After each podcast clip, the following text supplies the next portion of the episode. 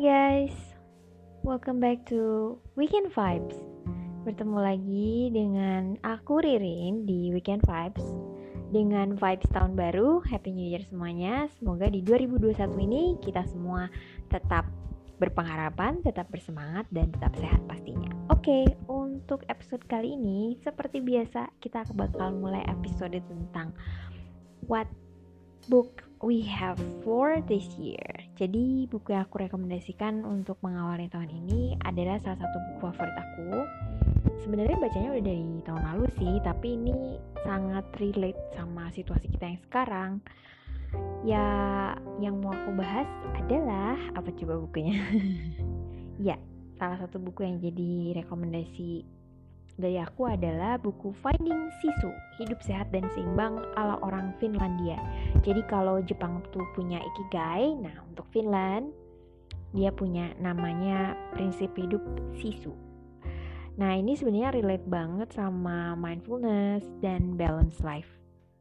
Nah untuk itu aku bakal bahas tentang bukunya dan apa sih sebenarnya yang bisa kita pelajari insight-insight apa yang bisa kita dapat setelah baca bukunya karena emang bukunya menarik banget dan itu relate sama situasi kita yang sekarang ini ya di tengah pandemi, di tengah banyaknya hal yang mungkin bikin kita jadi struggling. Nah, ini bisa juga jadi salah satu penyemangat kita. Dan ada beberapa hal juga yang mungkin bisa kita praktekkan dan kita pelajari dari perilaku hidup orang-orang Finland. Sebenarnya bukan hanya di Finland sih, di negara-negara Balkan juga mereka punya beberapa prinsip hidup yang menyebabkan uh, no wonder ya kalau misalnya teman-teman baca atau pernah baca artikelnya ada salah satu survei yang menarik tentang negara yang memiliki kebahagiaan. Jadi ada indeks kebahagiaan yang diukur dan Finland ini nomor satu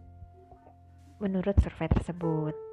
Nah, jadi apa sih sebenarnya rahasia mereka untuk tetap sehat dan tetap mindful juga balance dalam menghadapi berbagai situasi. Oke deh.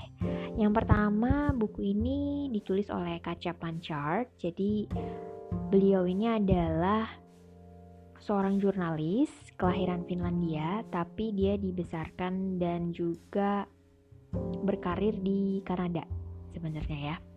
Lalu pada satu titik dia harus kembali ke negara asalnya which is Finland untuk menulis. Dan ternyata dia menemukan rootsnya, dia menemukan akarnya tentang bagaimana sebenarnya prinsip hidup orang Finlandia itu ternyata sangat bisa dipraktekkan dan menjadi sebuah rahasia umum sebenarnya kalau di Finlandia kenapa orang-orang di sana tetap bisa balance gitu.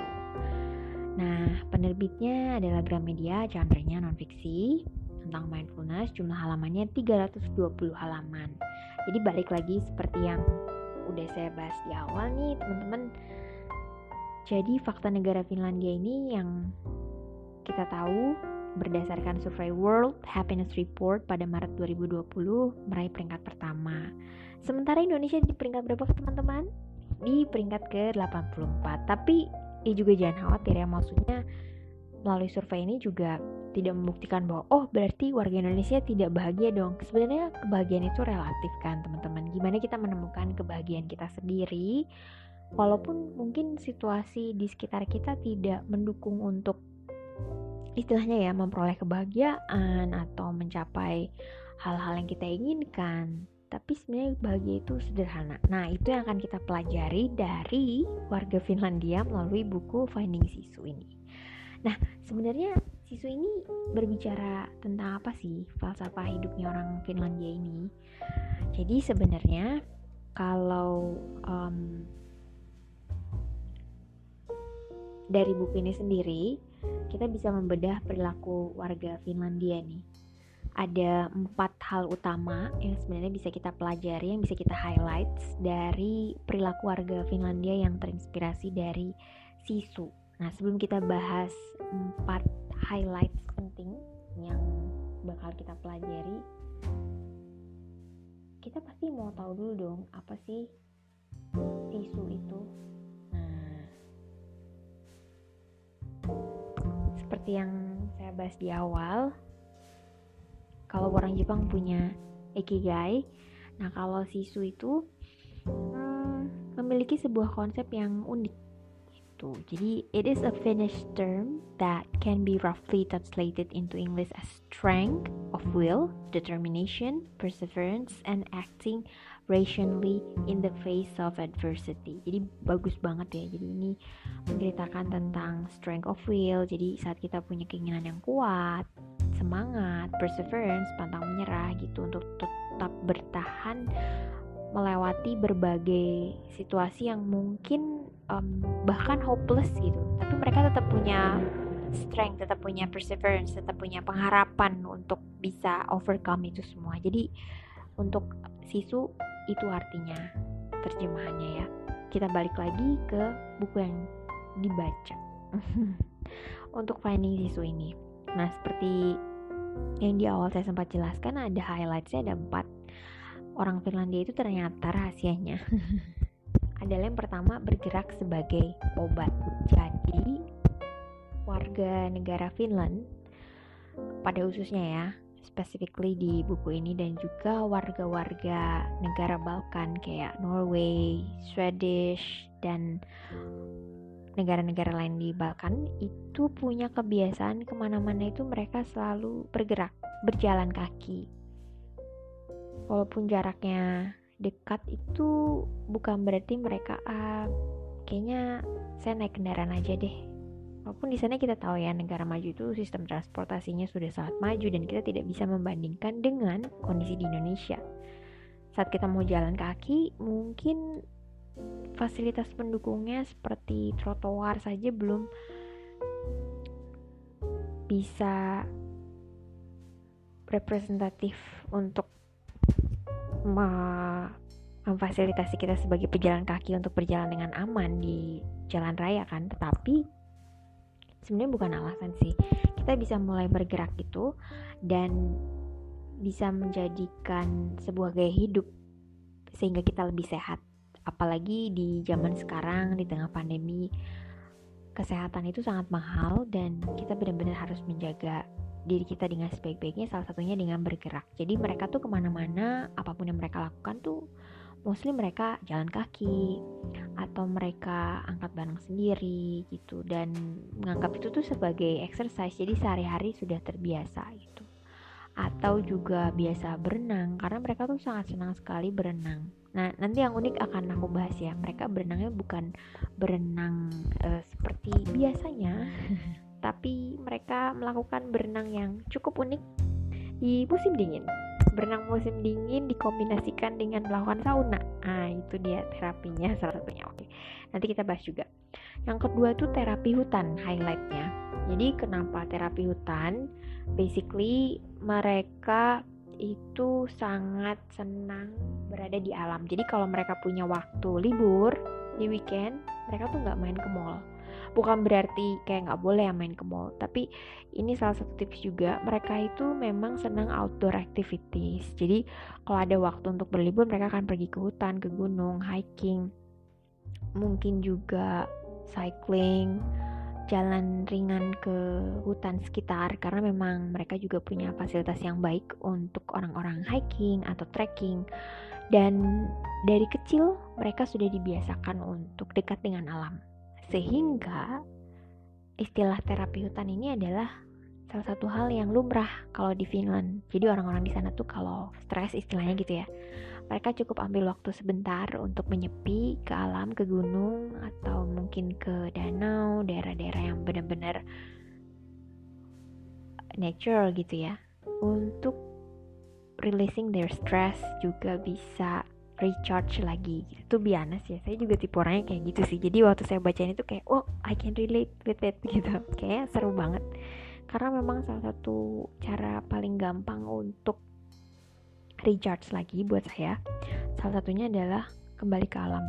Which is sekarang saya tinggal di Jakarta memang agak sulit ya teman-teman yang tinggal di kota besar. Tapi mungkin triknya kalau di kota besar kita cari taman kota yang cukup representatif yang tempatnya kita nggak bisa nyari yang benar-benar tenang ya ning tapi maksudnya yang cukup oke okay lah untuk setidaknya melepaskan penat atau mulai ke daerah pinggiran cari uh, tempat yang bisa istilahnya detox ya detox jiwa detox uh, pikiran. Kalau buat saya sih itu berpengaruh sih karena saya memang tipe orang yang juga senang outdoor activities dan senang alam jadi mungkin itu bisa jadi pilihan ya buat teman-teman. Oke highlight yang ketiga makanan sehat. Mungkin kita udah sering lah ya dengar banyak advice, banyak saran dari orang-orang kalau mau sehat itu ya. Salah satunya yang diatur adalah pola makan. Memang teori itu lebih mudah daripada praktek ya nggak? Jadi di sini tuh mereka ternyata dari kecil sudah dibiasakan untuk makan makanan yang segar, fresh gitu ya, tanpa tambahan pengawet atau tambahan penyedap yang berlebihan gitu. Jadi mereka benar-benar makanannya ya tipe-tipe makanan bahkan itu kan sebenarnya nggak terlalu savory ya nggak terlalu gurih atau rasanya gimana tapi itu jadi bagian dari hidup mereka gitu fresh uh, salmon misalnya ikan-ikan segar karena di sana juga mereka dekat dengan laut ya jadi mereka tuh makanannya segar dan sehat. Lalu biji-bijian dan buah-buahan kering itu ada dalam menu diet mereka.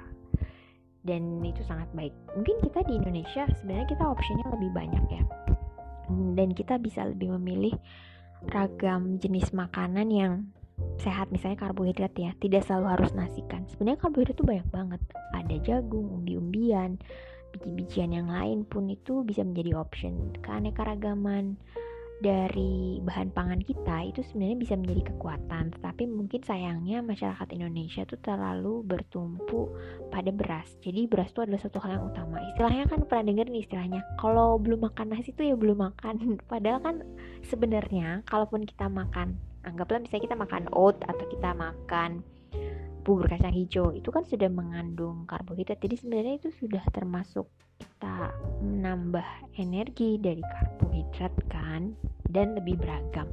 Harusnya mungkin kita belajar untuk lebih embracing diversity of our food culture ya. Sebenarnya dulu tuh bagus banget ya kayak negara oh sorry kayak provinsi-provinsi di sebelah timur Indonesia itu kan seperti saudara-saudara kita di sana muslim makannya ada sagu, kemudian ada biji-bijian yang lain, umbi-umbian juga.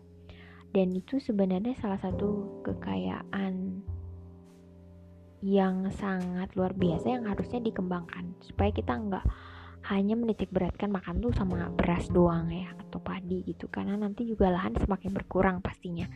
Dan kondisi geografis setiap provinsi itu kan beda-beda ada daerah yang memang cocoknya menanam jagung seperti misalnya daerah Jawa Timur kan sebenarnya mereka terkenal dengan nasi jagung gitu kan. Dan ada juga yang punya umbi-umbian sebagai sumber karbohidrat mereka jadi seharusnya tuh didukung. Semoga ke depannya ini bisa uh, lebih beragam lagi dan banyak pilihan gitu dalam kita menentukan pola makan yang sehat.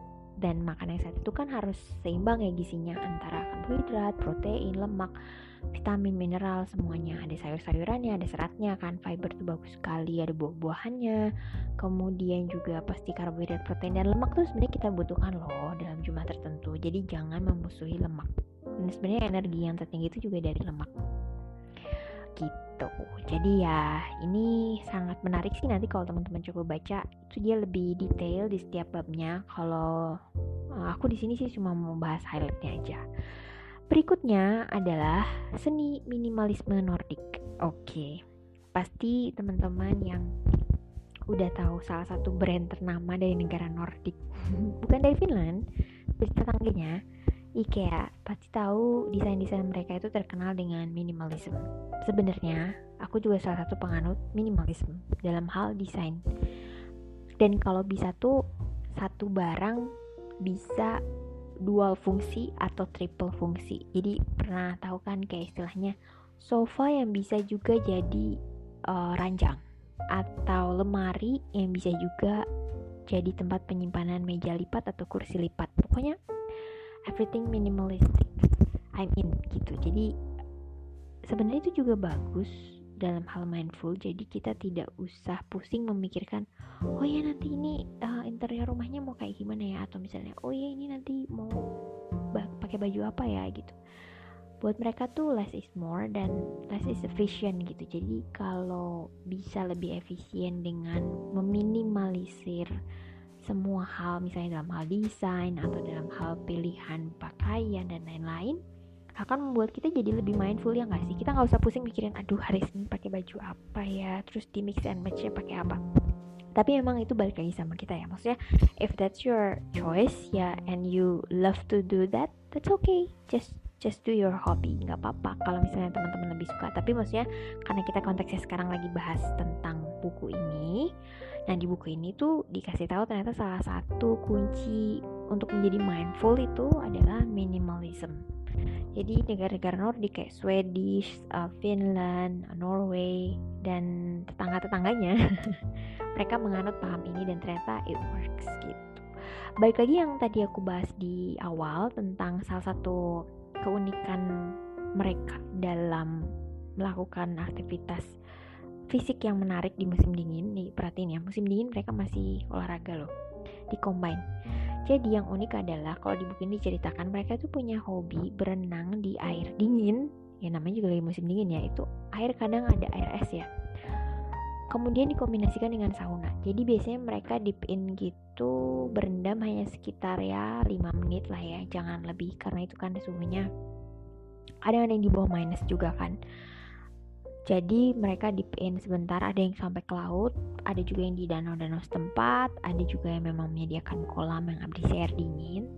Habis itu setelah 5 menit mereka segera masuk ke sauna untuk uh, relaxing. Jadi setelah ada manfaatnya ternyata itu dia bisa memperlancar peredaran darah dan mereka sudah tahu bagaimana cara melakukan hal itu dengan cara aman dan benar gitu. Jadi nggak ada yang sampai kena serangan jantung misalnya karena terlalu lama berendam terus tiba-tiba masuk ke tempat yang suhunya tinggi enggak jadi mereka tahu berapa lama mereka harus berendam. Itu sebabnya kenapa di Finland khususnya banyak sekali sauna-sauna yang tersebar di seluruh kota. Dan bahkan di rumah pun mereka punya satu ruangan khusus buat sauna. Ya beberapa rumah yang bisa membuat sauna sendiri ya. Dan ini tuh fenomena yang sangat unik dan ternyata setelah dia tanya setelah penulis ya penulis ini melakukan survei dan bertanya sama orang-orang yang melakukan praktek itu ternyata benar katanya mereka merasa lebih segar, lebih bersemangat setelah mereka berendam dan sauna. Lalu mereka kayak punya energi lebih untuk melakukan kegiatan lain gitu. Dan that's surprising gitu itu sangat unik sekali. Dan mungkin nanti teman-teman akan menemukan banyak hal-hal yang lebih menarik lagi kalau teman-teman baca bukunya ya. Nah untuk um, hal yang menarik itu karena yang tadi saya bilang penulisnya itu sebenarnya seorang Finlandia namun dibesarkan dan menempuh pendidikan di Kanada kemudian sempat bekerja juga di Kanada dan titik baliknya itu saat dia kembali menemukan akarnya pada saat dia ditugaskan ke Finlandia jadi sebenarnya kayak pulang kampung halaman walaupun dia cuman di sana hanya sebentar kan tapi akhirnya dia kembali dan menemukan bahwa oh ternyata inilah yang saya lewatkan dari Finlandia. Dan dia sangat bersyukur karena menemukan kembali akarnya di sana dan menemukan cara hidup masyarakat Finland yang ternyata bisa tetap bahagia uh, di tengah situasi yang ya pasti mereka juga ada masanya struggling ya setiap manusia di dunia ini mengalami fase itu gitu. Nah setelah membaca buku ini apa sih mindful dan balance life? Dan kenapa kita harus baca buku ini? Menurut saya pribadi ini adalah sebuah buku yang eye opening banget ya. Jadi mind blowing juga buat saya terutama kita orang-orang yang tinggal di negara tropis dan mungkin tidak memiliki budaya seperti teman-teman kita yang ada di Finlandia dan negara-negara Balkan bahwa hal-hal yang mereka lakukan tuh ternyata sebagian besar tuh bisa juga kita lakukan di negara kita gitu. Maksudnya kayak bergerak gitu. Local wisdom kayak dekat dengan alam. Sebenarnya alam kita jauh lebih kaya daripada teman-teman kita di sana karena kita punya hutan hujan tropis, kita punya gunung, kita punya pantai, danau, sungai, dan berbagai bentang alam lain yang sebenarnya dekat dengan kehidupan kita. Dan seharusnya itu mendorong kita untuk lebih menjaga, mempreserve, melindungi supaya tetap bisa bertahan untuk generasi kita berikutnya dan saat kita berdampingan dengan alam, berdampingan dengan baik ya, karena kita juga ikut menjaganya, maka kita juga akan mendapatkan timbal baliknya berupa oksigen, berupa keanekaragaman hayati yang bisa kita manfaatkan dengan bijaksana. Dan pastinya semua tumbuhan dan hewan yang ada di sekitar kita pun memiliki peranan yang penting gitu. Jadi ya harus kita jaga juga. Dan kenapa mereka bisa mindful? Yang aku pelajari juga karena mereka punya konsep minimalism. Ya less is more. Jadi kalau misalnya kita bisa kita simplify kenapa kita bikin ribet? Ya nggak sih? Dan itu tuh menurut aku sebuah pembelajaran yang penting sih gitu. Jadi insightnya banyak banget yang bisa dipraktekkan dan relate sama kehidupan kita sekarang terutama di tengah pandemi ini gitu. Bagaimana kita tetap harus menjaga kesehatan pilihan-pilihan makanan yang sehat aktivitas fisik gitu terus belajar untuk tetap mindful mungkin dengan punya me time sendiri entah karena membaca atau melakukan hobi kita gitu. Dan itu tuh hal yang sangat bisa dipraktekkan gitu oleh kita. Jadi eh, kenapa harus baca buku ini? Karena itu tadi kita banyak dapat insight dari buku ini. Menarik banget sih teman-teman. Kalau misalnya teman-teman berminat untuk mencari bukunya silakan. Sudah available online maupun offline. Dan ini tuh sangat insightful. Buat saya pribadi tuh menarik banget karena banyak hal yang bisa kita temukan. Dan itu membuat kita jadi apa ya belajar lagi gitu. Apa sebenarnya sih tujuan kita dalam kehidupan ini gitu. Dan mungkin kita juga harus belajar mencari sisu kita sendiri ya. Apa yang men-trigger kita yang mendorong kita untuk tetap bisa strive mengatasi masa-masa sulit dalam kehidupan kita gitu. Um, Indonesia juga mungkin bisa memulai dengan mencari sisunya sendiri seperti apa gitu. Mungkin kita masih punya banyak permasalahan yang harus ditangani bersama sih terutama mengenai isu lingkungan hidup. Tapi ya who knows gitu dalam beberapa tahun ke depan kalau semua orang sudah mindful dan tahu pentingnya alam pentingnya pola hidup sehat pentingnya berolahraga nggak ada yang mustahil sih. Sebenarnya semua bisa. So yeah that's from me guys for today's podcast love to see you guys in another episode of Weekend Vibes Podcast. Mungkin nanti kita akan bahas lagi buku-buku yang baru, buku-buku rekomendasi di tahun 2021. Tetap semangat, tetap sehat. We can overcome this together. I'm Ririn signing off. See ya. Bye.